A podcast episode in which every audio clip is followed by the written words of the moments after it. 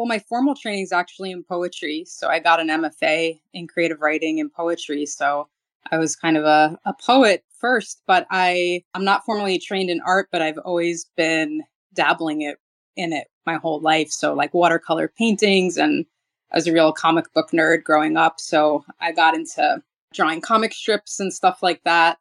And then 2014, my computer glitched out while I was watching the World Cup. And that was how everything changed for me. And um, I got into glitch art. And that's when everything kind of turned from painting and drawing to working with tech in my art.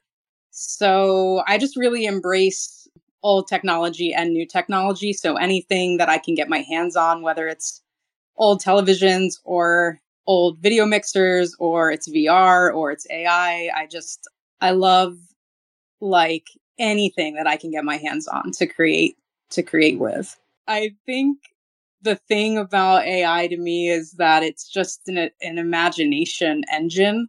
It gets uh, my brain going in different ways and it's I'm not interested in having like something that's like, oh, that's obviously a Midjourney aesthetic or that's a aesthetic. I'm interested in it still staying like Sky Goodman, but it just gives you that extra bit of weirdness, you know, that's fun and playful. I think one of the main issues is like kind of like um, describing like what is a glitch?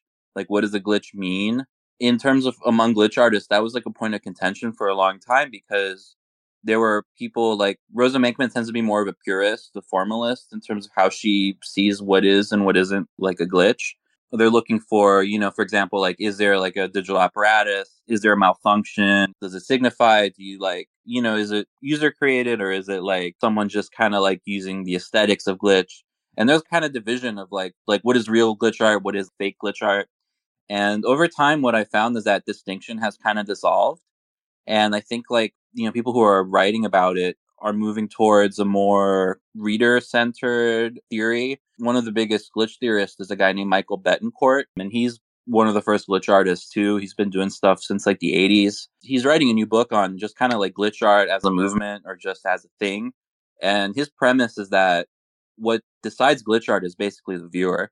The viewer understands what a glitch is just based on their like how they live in technology. They read something as glitch because they're so used to that kind of media. And to Michael Betancourt, that's like the starting point of what makes glitch art glitch art. Does the viewer have this sense that there is a glitch? And so, you know, there's that kind of discussion in the Web3 space because you have artists like Xcopy and, you know, like Uxine who do kind of glitchy things. Their aesthetics are glitchy, but from a process base, they're not necessarily glitch because they're not breaking media or they're not malfunctioning or creating, simulating the environment for an error.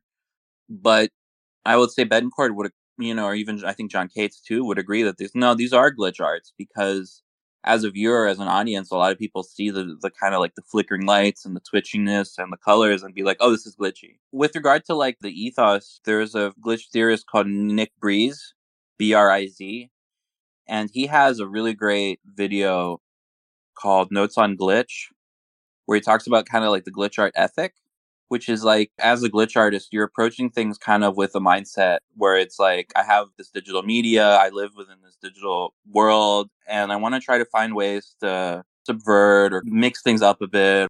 You know i think that really stuck with me more in terms of how i approach art you know especially when i work with glitch or experimental stuff where i'm like looking to see how it breaks or how it like you know how how i can glitch it.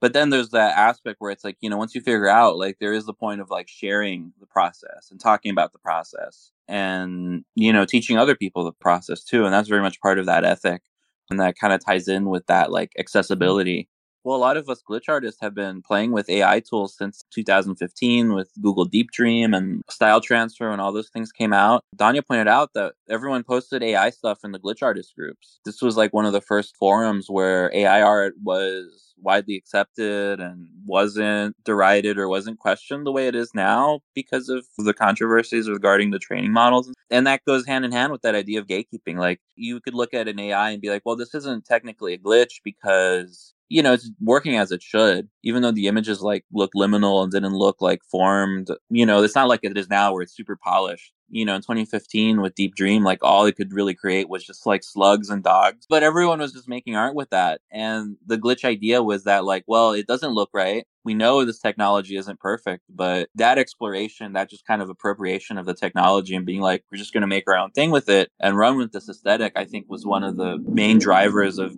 early AI art.